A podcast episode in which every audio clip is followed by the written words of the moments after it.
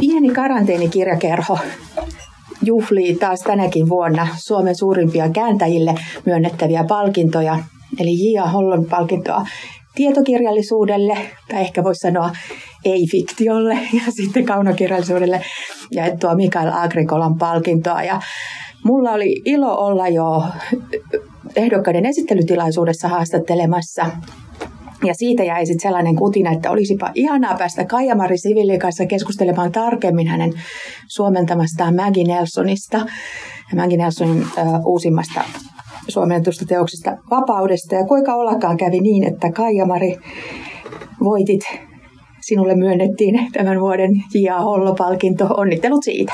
Kiitos. Ja nyt tosiaan, nyt tosiaan meillä on tilaisuus mennä syvemmälle tähän koirankorville taittamaani vapaudesta kirjaan.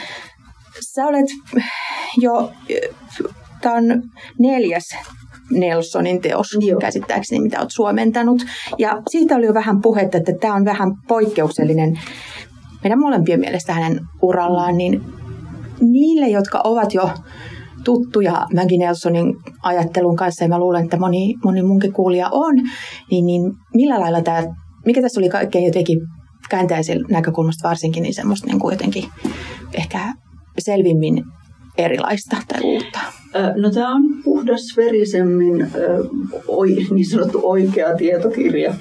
Että nämä kaikki muut teokset, mitä mä oon Maggie Nelsonilta suomentanut, niin nehän on tällaisia hybriditeoksia, jotka, jotka sekoittaa kaunokirjallista, oma elämäkerrallista tämmöiseen teoreettiseen tutkivaan otteeseen tämä vapaudesta on, on ikään kuin akateeminen esitys. Se on, se on kielellisesti rakennettu tämmöisten pitkien selittävien lauseiden varaan ja viiteapparaatti on ihan toisenlainen kuin näissä muissa.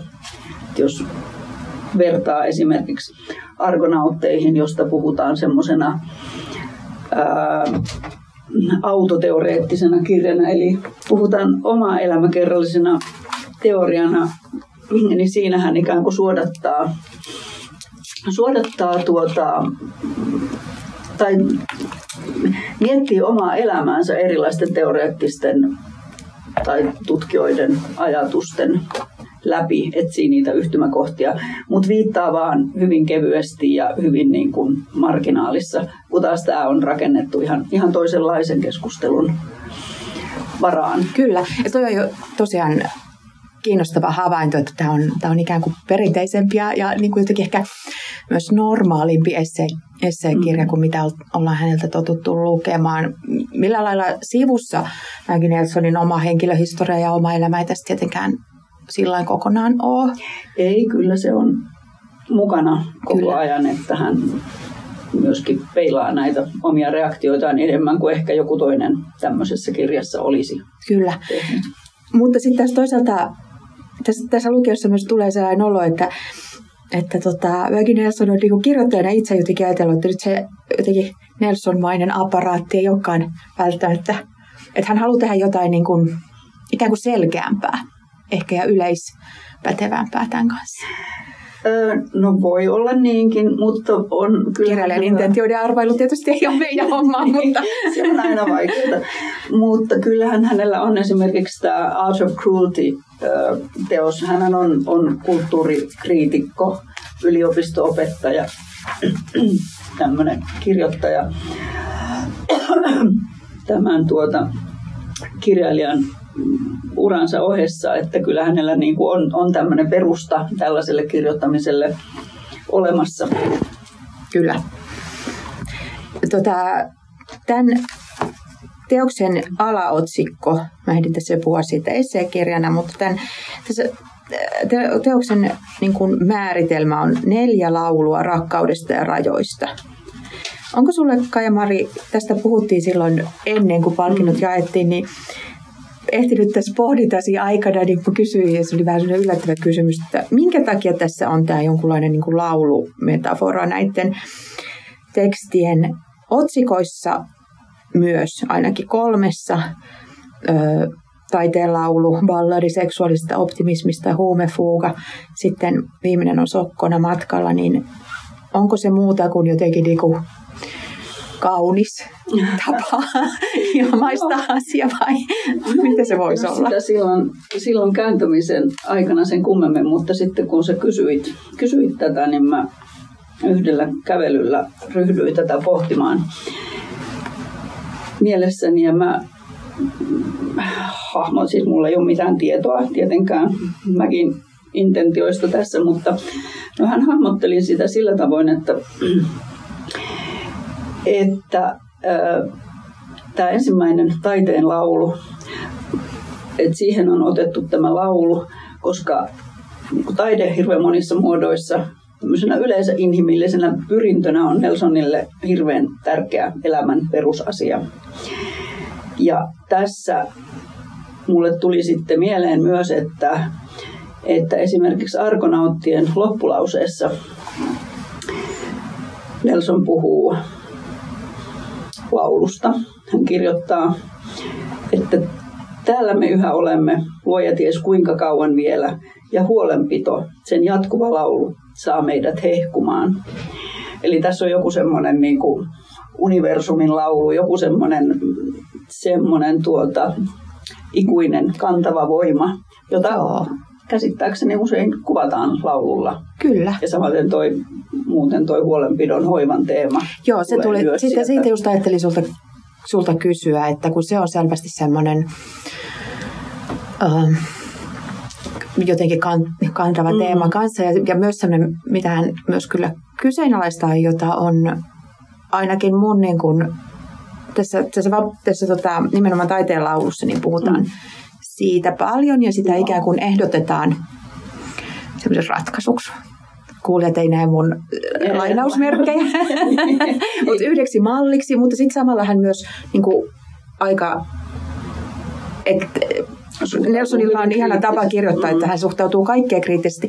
Ja tässä taiteenlaulussa on siis hyvin paljon kysymys just sellaisista taidetta ja sen vapautta ja sen rajoittamista koskevista kysymyksistä, mitkä on nyt olleet Joo. viime ajat äärimmäisen yksi, y, ö, tota, ajankohtaisia ja jatkuvasti jotenkin päällä ja jotenkin ö, on, jotenkin nousee sellaisia tai ainakin uhkakuvia jotenkin mun mielestä maalailla, varsinkin mediassa ja varsinkin, että mitä Yhdysvaltaisissa yliopistoissa ta- tapahtuu ja mitä, mitä halutaan kieltää ja halut, että on tämä tämmöinen kielto ja tämmöinen puhe tai, tai ainakin sillä pelottelun. Ja sitten on just se, että mitä Nelsonkin tässä tekee, että hän yrittää ehkä ajaa takaa sitä, että mistä, mistä oikeasti on kyse, että onko kysymys niin kuin just kieltämisistä ja mm-hmm. rajoittamisista ja tämmöisistä ja, ja mistä niin kuin saattaa olla siellä jotenkin kuohun takana kysymys, niin ö, me ollaan varmaan sun kanssa molemmat sitä mieltä, että tämä taiteella on hirveän tärkeä Joo. teksti ja olisi hyvä mielestäni jokaisen aikansa seuraavan ihmisen lukea mm. ja ajatella sitä. Mikä Kaija Mari sulle siinä on niin jotenkin oleellista? Ähm, no mä mietin ju, just tätä, että Nelsonilla hän on, puhuu myöskin tässä, että, että on kirjoittanut kirjaa hoivasta ja tästäkin tuli kirja hoivasta ja niin päin pois. Että se on niin kuin semmoinen yksi tärkeä kantava teema hänelle. Mutta tässä erityisesti tässä taiteen kohdassa, niin hän kyllä nostaa ne tämmöiset hoivan äh, ei niin hyvät puolet. Et siis, et, et, hoiva ja holhoaminen mm. on kaksi eri asiaa. Ja, ähm, ja tota, no mä nyt sanon tähän, että, että itse asiassa taidehan on aina ollut sellainen, sellainen elämän alue, johon kohdistuu hirvittävästi kaikenlaisia ulkopuolisia vaatimuksia ja sisäisiä vaatimuksia mm. tietysti myös. Ja ne vaihtelee ajan eri aikakausien mukaan, että onhan milloin kuvataiteen on pitänyt kuvata synnyttää uutta kansakuntaa ja kuvata on ollut historiamaalausta ja ties mitä ja milloin kirjallisuuden on pitänyt tehdä tätä ja muuta. On nämä yhteiskunnalliset vaatimukset. Sitten on myöskin, taiteelle on asetettu myös niin kuin ryhmien sisäisiä vaatimuksia. Että tässä esimerkiksi mäkin puhun siitä, kuinka vai oliko Mäki vai oliko Audre Lorde, joka puhui jossain vaiheessa, että, että, tuota, että vähemmistöön kuuluville taiteilijoille, esimerkiksi mustille, on saattanut tulla hirveän tiukkoja vaatimuksia sieltä oman ryhmän mm. sisältä, että miten edustat meitä, minkälaista taidetta teet. Ja siis kaikki nämä asiat tässä koko ajan elää. Ja mä luulen, että tämä hoiva on nyt sellainen niin kuin moderni. Se on se mm-hmm. tämän hetken. Kaikille halutaan antaa jonkinlainen välinearvo, niin taidetta pitää perustella sillä, että tämä me kaikki tiedämme, Kyllä. että se, se hoivaa ja, ja huolehtii. Mutta tässä Nelsonin näkemyksessä mun mielestä on, on hirmu, tai tämä käsittelytavassa on hirmu kiinnostavaa se, että, että se nostaa esiin myös sen, että, että myös meidän on hoivattava taidetta. Mm-hmm. Eli myös meidän on niin kuin huolehdittava siitä, että, että me ei typistetä sitä tiettyihin tarkoituksiin. Ja siihen hän niin kuin tässä, tässä jotenkin keskittyy. Hän puhuu siitä, siitä tuota, no tietysti puhutaan meidän katsojien, kokijoiden, puhutaan aika paljon kuvataiteesta, kokijoiden suhteesta taiteeseen, mitä se merkitsee ihmisille, miten se voi merkitä ihmisille eri asioita ja e, siis eri ihmiset saa siitä eri asioita, miten se voi merkitä eri asioita eri aikaan, mikä on kaikki niin kuin ajan vaikutus kaikkiin näihin tulkintoihin. Mutta sitten hän puhuu myös siitä, että myös taiteilijan pitää hoivata omaa taidettaan. Että taiteilijalle sillä pitää olla, tai sen pitää huolehtia siitä, että se voi tehdä sitä. Mm-hmm. Että se ei niin kuin antaudu kaikille, kaikille muille ulkoisille vaatimuksille. Ja tämä on mun mielestä niin kuin, se on Nelsonille hirveän tyypillistä, että silloin, niin kuin, silloin ne molemmat näkökulmat koko ajan läsnä.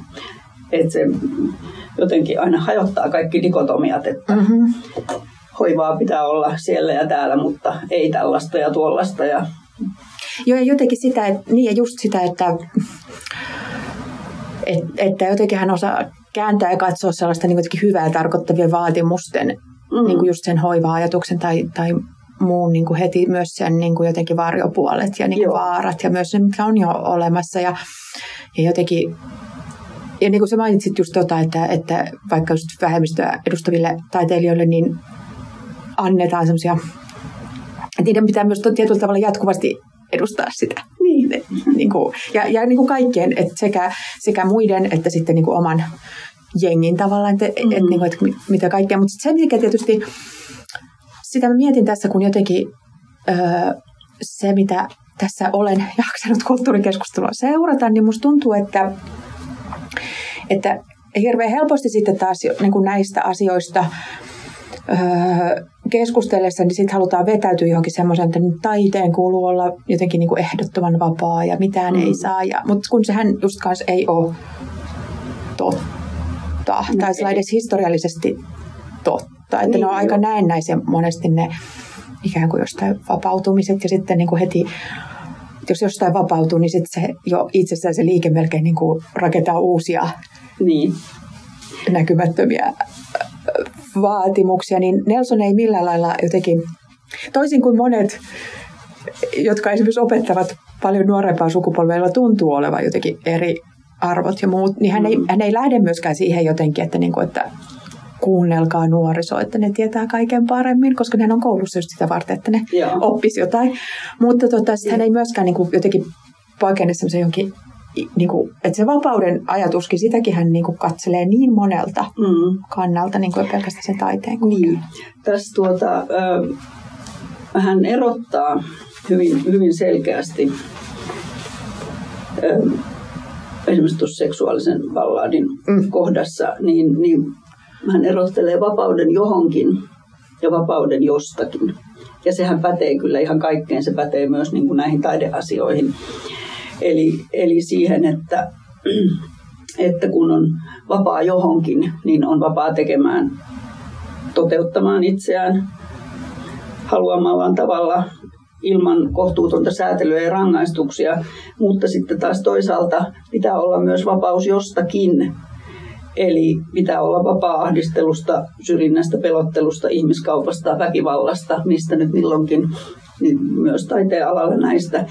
Niin sitten hän puhuu paljon siitä, että miten nämä kaikki vapaudet niin kuin tasapainottuvat. Että miten, et eihän mitään niin kuin täydellistä mm. absoluuttista vapautta voi olla olemassa, vaan, vaan näitä pitää aina niin kuin tasapainotella. tasapainotella ja sovitella keskenään.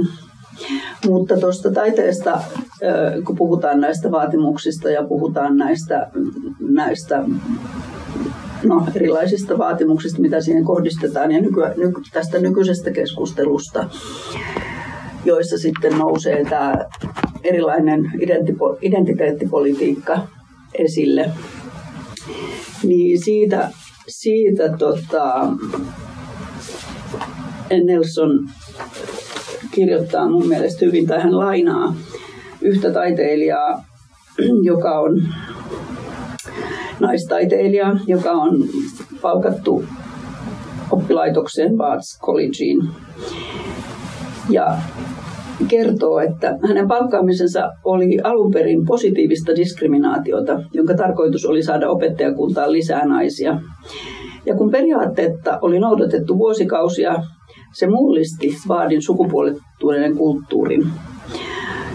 Ja lainataan. Olemme edenneet lähtöruudusta, pelkistä kiintiöistä ja yksittäisistä vähemmistön edustajista. Perustyö on tehty, jotta voidaan siirtyä kiinnostavampiin, monimutkaisempiin keskusteluihin.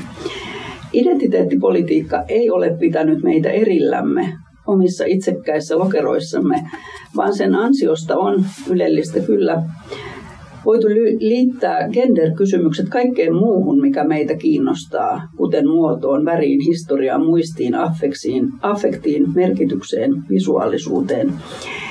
Eli tämä ajatus siitä, että että ei kannata niin kuin motkottaa siitä, että nyt, nyt, nyt pitää tehdä näin, nyt pitää tehdä näin, vaan ajatella paremminkin niin, että, että näinhän me saadaan niin kuin lisää näkökulmia siihen keskusteluun, joka meitä oikeasti kiinnostaa. Koska oikeasti siis varmasti, tai toivoakseni kaikkia taiteesta ynnä muista tämmöisistä asioista keskustelevia kiinnostaa se itse asia. Ja siihen saadaan lisää syvyyttä ja lisää näkökulmia, kun ei sit juututa tähän tämmöisiin pintavaatimuksiin. Mm. Mm.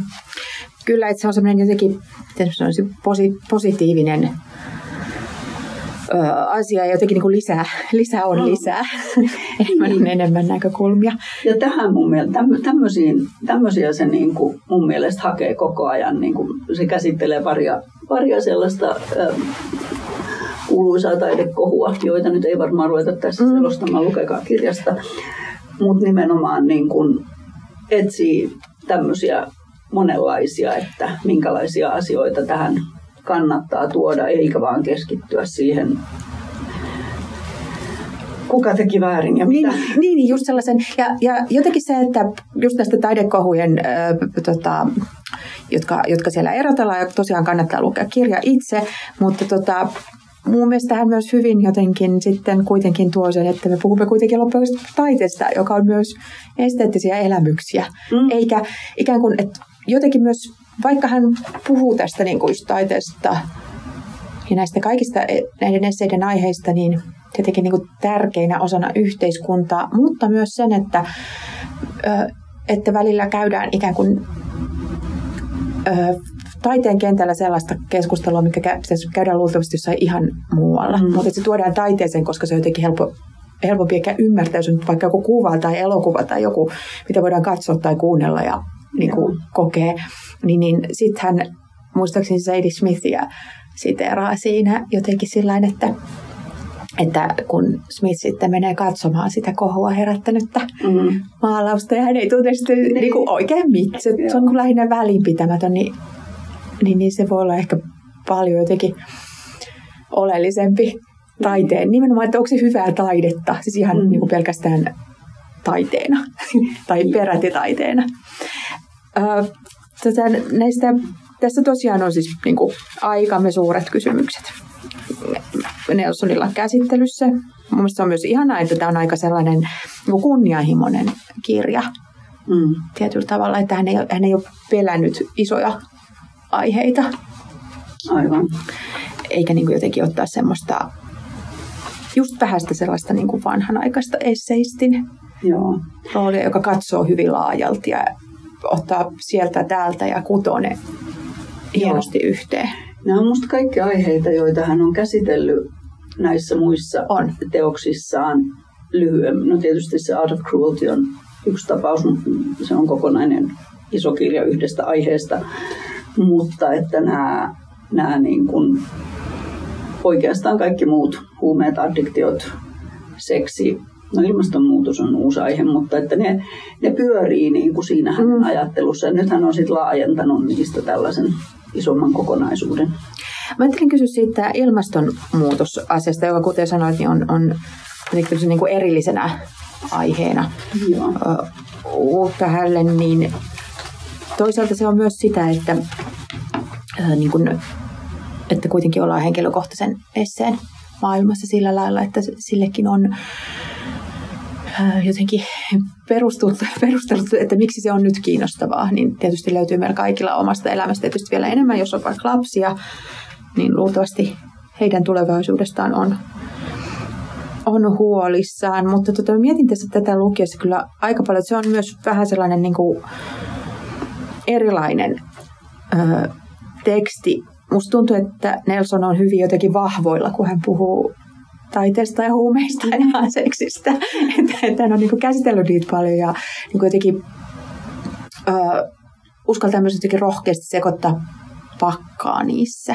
Mm. Sillain, että, että niin kuin nimenomaan semmoisia eri, nytkin eri, ihan eri maailmoja, ihan eri jotenkin syitä, niin se on päällekkäin koko ajan sellainen, niin kuin, mitä tiedämme asiasta ja sitten mm. sellainen omat fiilikset ja fantasiat Joo. ja kokemukset ja, ja myös hauskuus jotenkin Joo. nautinto ja kaikki tämmöinen. Mutta tota, niin, oliko sulle käänteena toi ö, Sokkona matkalla, niin ehkä se on aika hyvä nimi sille. Ää, niin, no Sokkona matkalla, siis Traveling Blind, se, se, se ei ole nyt niin kuin näitä lauluja. Se ei, niin, se ei ole lauluja, se on, se on, se on, niin kuin, se on erilainen kaikin tavoin vähän Se on tässä. vähän erilainen, joo, mutta se viittaa siis, se Traveling Blind Sokkona matkalla termi viittaa siis tällaiseen niin kuin Amerikan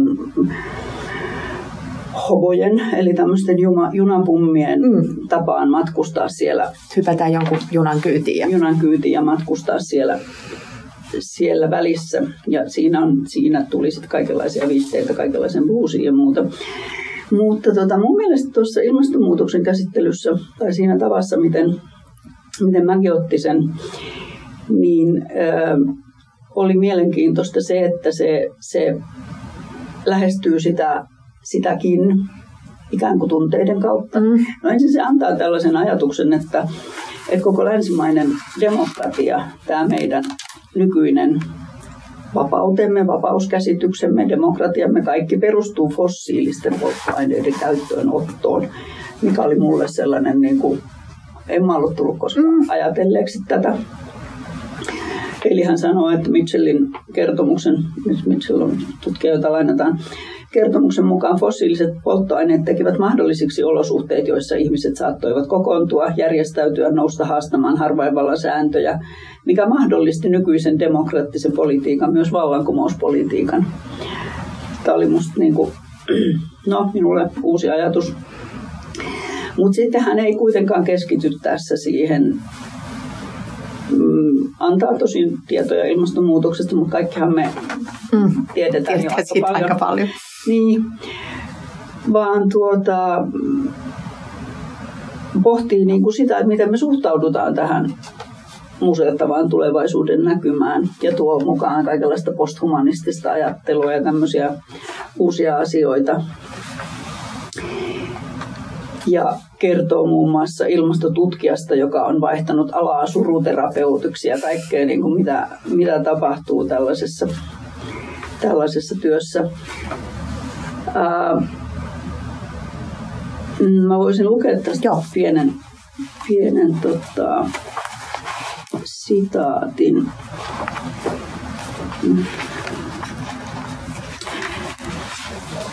kun hän tosiaan pohtii sitä, että mitä, mitä me, miten me ihmisinä, yksilöinä voidaan tässä elää tässä maailmassa ja tämän ongelman kanssa. Ilmasto-ongelman mittakaavan ja sen meissä herättämien hankalien emotioiden välillä vallitsee käänteinen suhde, mikä ei ole pelkkää kohtalon ivaa, eikä taas uusi mahdollisuus kinastella poliittisen ja henkilökohtaisen välisestä kaupankäynnistä. Se on tämän kriisin rakenteellinen piirre. Joten minä keskityn tässä tunteisiin, etenkin rumiin tunteisiin. En vain siksi, että ne mielestäni tulisivat minkään toiminnaksi kutsumamme tielle, vaan myös siksi, että niillä on merkitystä. Toimimmepa sitten ajoissa todella katastrofaalisen lämpenemisen estämiseksi tai emme, ja voi olla, että emme tosiaankaan toimi, sillä ne muovaavat kokemusta elämästä, määrittävät sitä, kuinka hyvin kohtelemme muita, määrittävät tavat, joilla kykenemme pysyttelemään piinassa, tämä on Donna Harawayn termi, ja toisinaan ne määräävät senkin, kykenemmekö ylipäätään sietämään hankalaa tilannetta.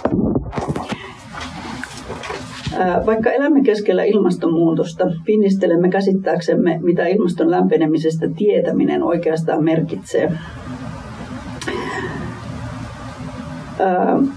Tietäminen on eri asia kuin uskominen, sillä tutkijoiden näkemyksen mukaan aito uskominen kannustaisi tekoihin, mutta me emme toimi. Auttaisi tietysti, jos olisimme varmempia siitä, mitä kannattaa tehdä, jos meillä oli vahvempi tunne olisi vahvempi tunne kollektiivisuudesta, jotta kaikki yksilölliset, jota kaikki yksilölliset toimet kerryttäisivät. Morris toteaa, usko on tunteen toiminto. Me voisimme uskoa, voimme uskoa ilmastonmuutokseen, ja sillä en tarkoita tieteellisesti luotua tutkimuskohdetta, en edes hyperkohdetta, vaan sitä, millaista tuskaa ilmastonmuutos vielä aiheuttaa. Vasta sitten, kun avaudumme sille emotionaalisesti, kun se lävistää meidät. Eli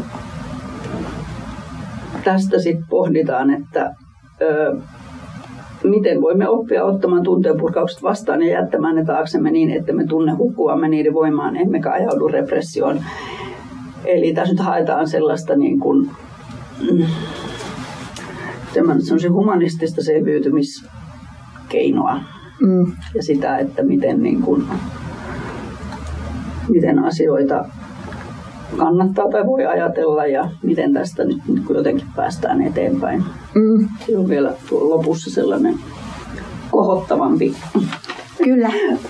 lainaus, mutta tuota, katsotaan nyt, ehditäänkö siihen asti. Joo, joo ja tota, tosiaan, niin ehkä se tosiaan kun ilmastonmuutos kaikki ne puolinen, kuten sä sanoit, niin kuin tietoa on ja, ja se on niin mm-hmm. musertavaa ja sen kanssa. Ja sitten jotenkin on se yksin olet sinä ihminen sen, sen, sen mm. tota, äärellä, niin, niin, niin tämä tällainen tunteiden kautta jotenkin niiden analyysin kautta, niin se on hirveän tervetullutta ja tärkeää. Niin, ja se tavallaan niin kuin, ähm, auttaa, äh, siis kaikenlainen... Ähm, mä en nyt ole mikään tämmöinen, niin kuin, eh, näin se koet, koetaan tältä se vaan se, että, mutta, mutta se, että niin kuin, ää, tällainen musertava faktatieto on hirvittävän helppo sivuuttaa.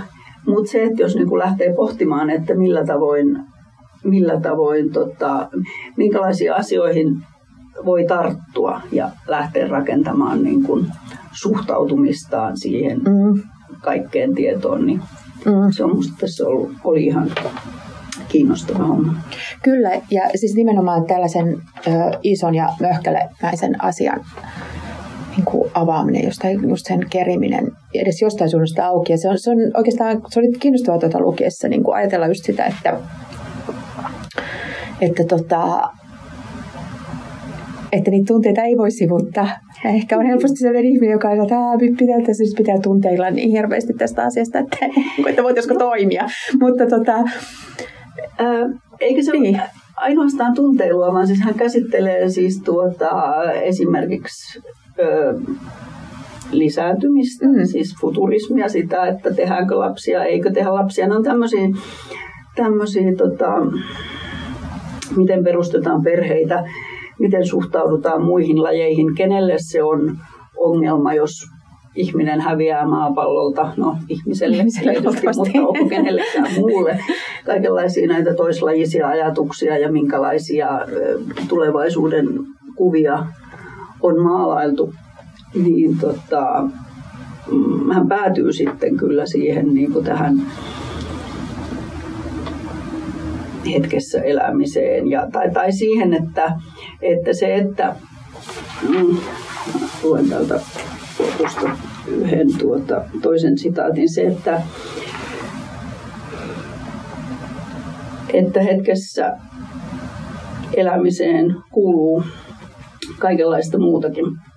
niin kuin, tai, tai siis niin kuin, se ei ole semmoista, semmoista pintapuolista mm. carpe diem juttua. Me palataan myös ilmastonmuutoksessa, palataan tähän hoivaan tietyssä mielessä. Eli luen täältä. Kaikella hoivalla, paitsi ehkä saattohoidolla, vaikka silläkin tavallaan, on sanaton avoimeksi jäävä suhde tulevaisuuteen.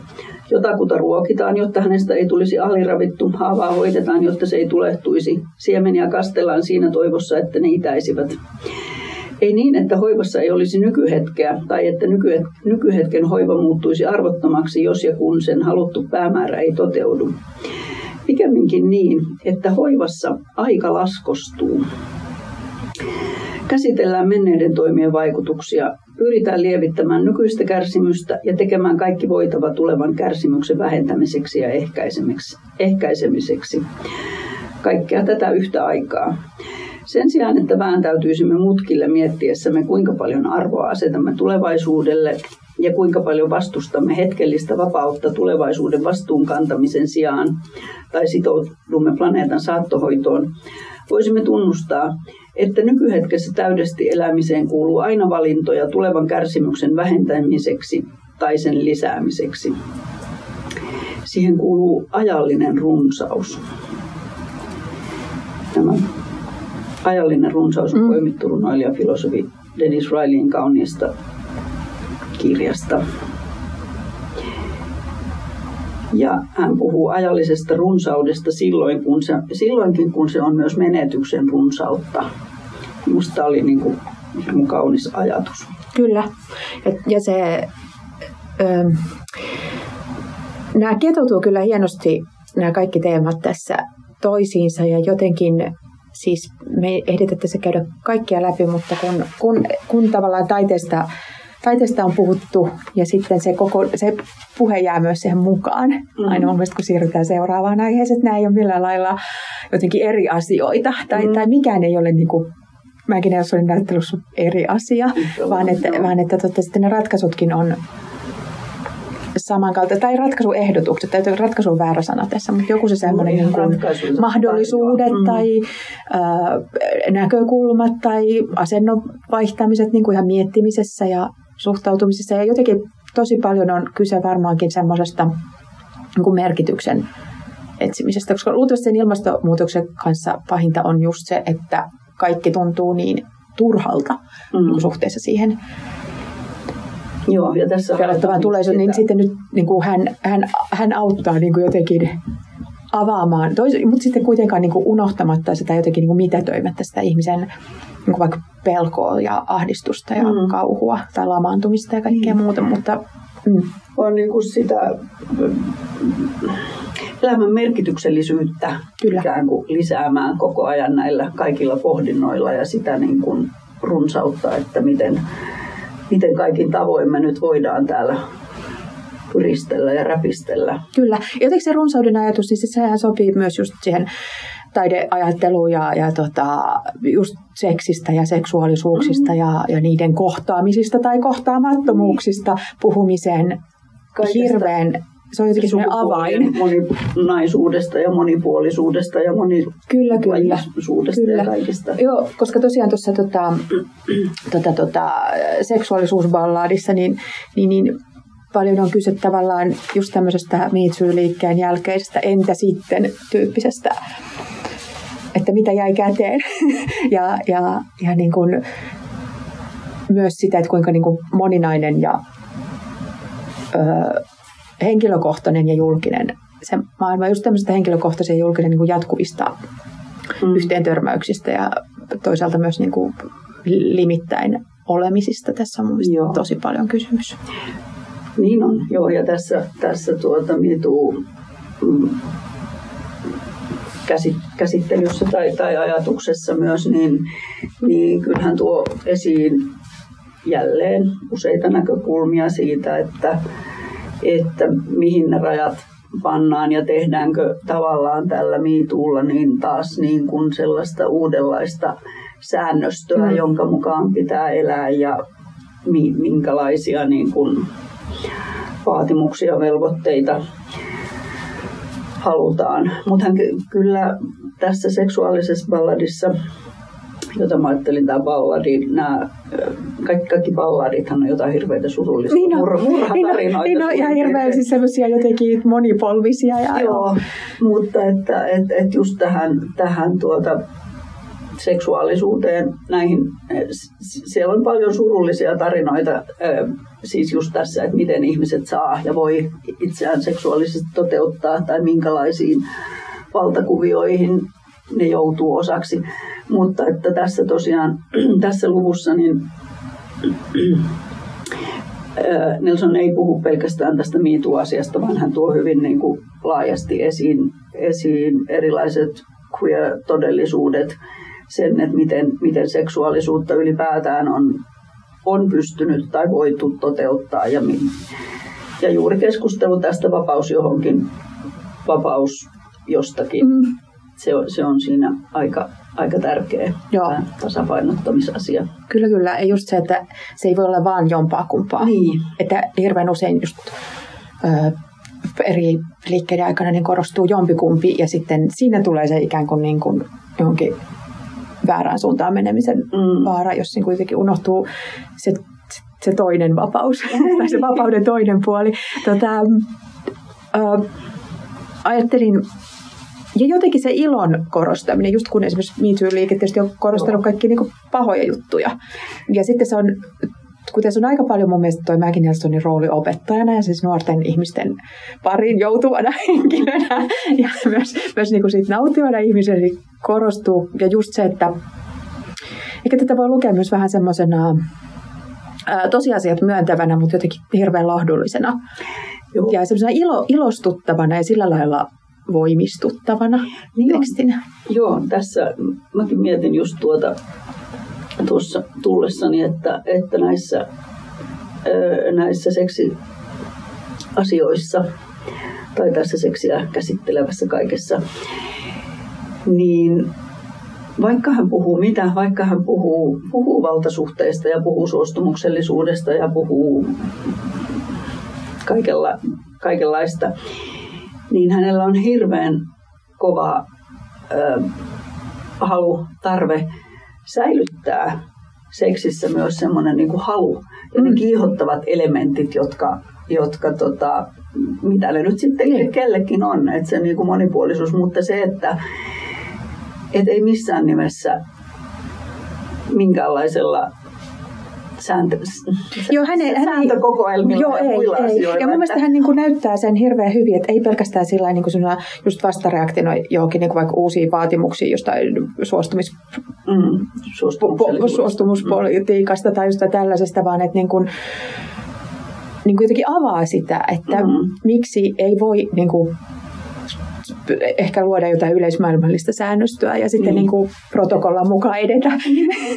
Vaikka se voisi tuntua niin kuin ihan hyvältä ajatukselta ja monille ehkä tuntuukin. Niin, mutta ei se sitten ole, niin. koska sitten tässä kuitenkin, että hän niin kuin tavallaan muistaa sen, että seksissä on hyvin yksityinen taso, Kyllä. joka ei avaudu välttämättä siihen, siihen tota, yhteiskunnalliseen niin, eikä tarvitse. Eikä se tarvi. Se on vähän niin kuin se taide, että se sitten kuitenkin on Viime kädessä on kysymys siitä kokijan ja niin. käyttäjän ja tekijän niin. niin kuin omasta, omasta tuntemuksesta ja suhteesta. Joo. Ja, siinä, ja myös hetkellisyydestä, että sehän on niin nimenomaan aika on asia, mistä se. Ja tuossa oli yksi sellainen, mm, aina unohdan nimet, mm. mutta että jonkun, jonkun tutkijan ajatus, chakran siiri, on siis tämmöinen, että taiteen asema on ihmisten välinen kolmas tekijä. Mm. Eli se on niin kuin joku semmoinen, semmoinen määrittelemätön, ei kenenkään omaisuutta on olemassa, mutta se sulkee pois mahdollisuuden siitä, että asiat välittyisi niin kuin yhdenlaisina. Syyt, seuraukset olisi aina samanlaisia. Niin tämä on ehkä just se, mm, kyllä. mitä, mitä tota, Joo.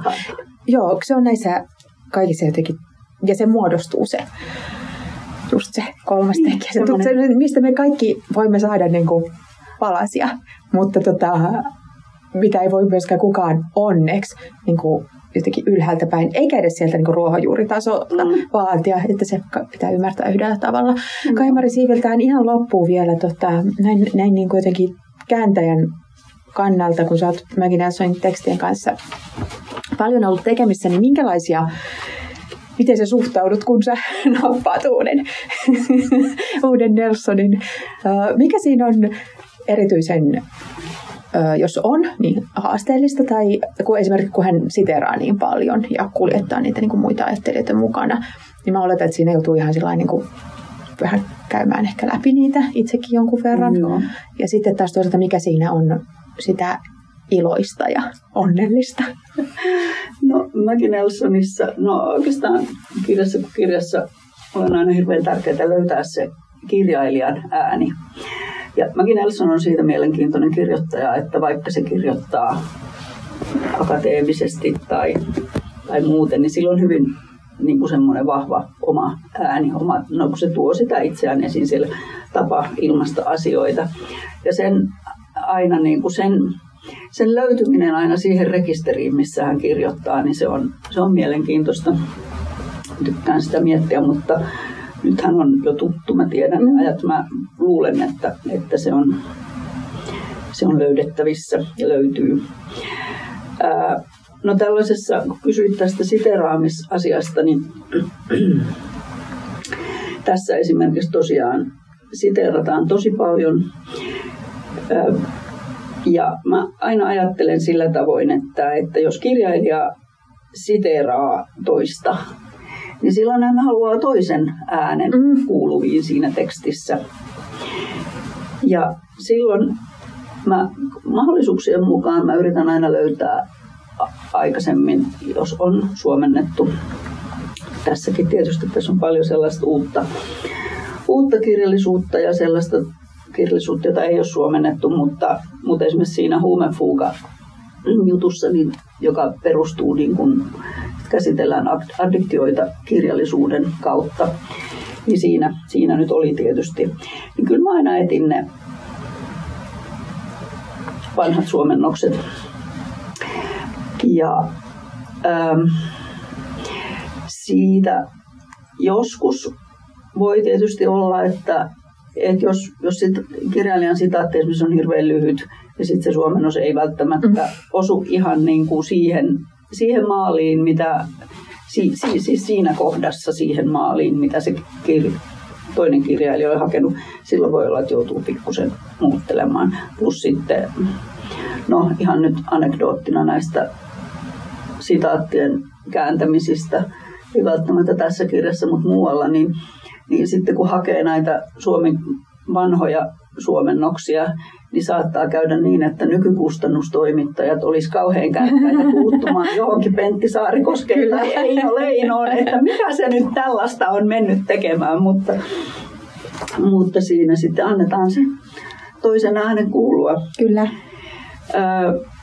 ja tässä tota, tämmöisessä kirjassa missä nämä sitaatit on niin kuin, tai siis ainahan ne liittyy johonkin asiaan, mutta tässä varsinkin tämmöisiin laajoihin mm. asiakokonaisuuksiin, niin sitten on hirveän hyödyllistä lukea vähän laajemminkin, mitä, mitä siellä kirjoitellaan. Kyllä, kyllä. Se on aina sellaista sivistävää touhua. Mm.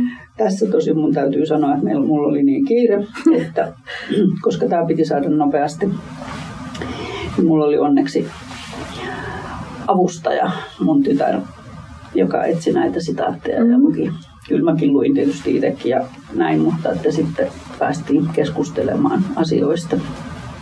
Joo. Että se oli oikein antoisaa. Ja äh, mulla ei ole tapana äh, ottaa hirvittävän kärkkäästi yhteyttä kirjailijaan kysyäkseni asioista. En tässäkään tapauksessa, en ole ollut koskaan mm. yhteydessä Maggie Nelsoniin, koska mä aina ajattelen, että kirjoittaja kirjoittaa sen, mitä se haluaa ja mun tehtävä Se on siinä on, tekstissä. Että kaikki, kaikki on siellä tekstissä. Ja sitten toinen juttu, ihan käytännön juttu on se, että, että sitten kun suomentajalle tulee niin kuin ongelma jonkun asian kanssa, niin se ei ole monestikaan siitä kiinni, että etkö, että etkö sä ymmärtäisi, mitä se hakee, vaan että et tiedä, miten asiasta puhutaan suomeksi. Kyllä. Eli mieluummin, no ei nyt ehkä sanota mieluummin, mutta että useammin kuin kirjailija mä oon yhteydessä niin kuin, esim, siis suomeksi kirjoittaviin ihmisiin, mm. suomeksi puhuviin ihmisiin. Että tässä esimerkiksi oli sitä posthumanistista ajattelua. Mä olin yhteydessä ö, tämmöiseen posthumanismia tutkineeseen filologiin ja tämmöisiin asioihin, että, että pääsee niin kuin jyvälle siitä, että miten, miten, miten asioista puhutaan. Niin, niin, nimenomaan. Ja mitkä on ne ö, jotenkin ainakin tiedeyhteisössä käytössä olevat sanat jo, niin, ja, ja on mikä on se kieli. tai vakiintumassa tai mitä yritetään niin kuin pohtia, Kyllä. että miten tämä nyt saataisiin sellaisen suomeksi puhuttavaan muotoon, ettei tultaisi niin kuin tämmöiseen että vaan käytetään englannin termejä. Nimenomaan. Ja se oli, se oli aika mielenkiintoista itse asiassa, koska tietysti kun tämä on kuitenkin äh, aika vahvasti siihen niin kuin Amerikkaan mm. ankkuroitunut tämä kirja. Ja sit, vaikka me tietysti nykyään seurataan paljon, paljon niin kuin amerikkaista keskustelua, joskus mm. ymmärtää ja joskus ymmyrkäisinä, mutta, tota, mutta se oli mun mielestä tosi, tosi niin kuin lukijaystävällistä, että tuo kieli oli ymmärrettävää suomea, mitä, mitä, mitä sä, olit, sä olit sinne kirjoittanut, että, että niin kuin sä, sä toit sen jotenkin myös hyvin niin kuin lähelle ja, ja just Joo. kaikki noin, niin kuin, ihan jo pelkästään se hoiva on mun mielestä hirveän hyvä sana. Ja, mm. ja niin kuin se, se tota, koska sitten se taas tuo sellaisia omia konnotaatioita, niin kuin varmaan Suomessakin myös, siis suomen kielessä mm. tietynlaisia, niin se tulee lähelle. Ja, ja se oli paljon muitakin sellaisia asioita, mikä niin kuin teki siitä jotenkin, se alkoi niin kuin todella jotenkin tuli lähelle ja siinä oli ehdottomasti se apuna, että mä luin sen sun suomennoksena, enkä, enkä niin yrittänyt englanniksi ymmärtää. Se suomentamisen tarkoitus, että eh, mä aina ajattelen, että vaikka suomalaiset, hirveän useat suomalaiset puhuu hyvää englantia mm-hmm. ja lukee paljon englantia, mutta kuitenkin se tunnekokemus siitä, että minkälaiset, just nämä, minkälaiset konnotaatiot mm. herää, minkälaisia niin kuin, Ihan elämyksiä herää jostain sanasta mm. ja sellaisia niin kuin kaikuja ja eh, se yhdistyy ihan eri tavalla, kun se helposti ja varsinkin sellaiset niin kuitenkin akatemian sanat, niin ne jää semmoiseksi, niin kuin, mä ymmärrän ikään kuin sen, mutta sitten ne alkaa elää vähän omaa elämäänsä. Ja, Joo, tai sitten tai ne jää vähän semmoiseksi niin kuin, pintatasolle. Pintatasolle ja niin kuin just se, että mikä se on se merkitysten kimppu, joka tässä nyt on, niin se ei aukea sillä Näytän täällä kädellä esimerkiksi kuin kukkakimppua. Mutta mut kyllä se on ehdottomasti näin ja siksi on niin äärimmäisen tärkeää saada niin kuin just nykyajattelua myös meillä suomeksi. Ja mä luulen, että myös sitä omaa ajattelua tukee se, Ehdottomasti. Että, että saa sen niin kuin omalla kielellä. Omalla kielellään ja siitä on sitten helpompi assosioida ja lähteä. Kyllä, kyllä. Ihan me palataan koko ajan tässä tähän just tähän tunteen. Just sitä, että mitä kaikkea se tunne on. Että se on nimenomaan just tunteen kieli ja kieli, jolla tuntee. Niin, niin, niin sitten kun sillä saa myös ajattelua, niin ne kummasti yhdistyvät, aivan kuin näissä jossain esseissä. Kaija-Mari Siivil, me lopetetaan tämä keskustelu tähän. Suur kiitos tästä ja vielä lämpimät onnittelut Hollo-palkinnosta.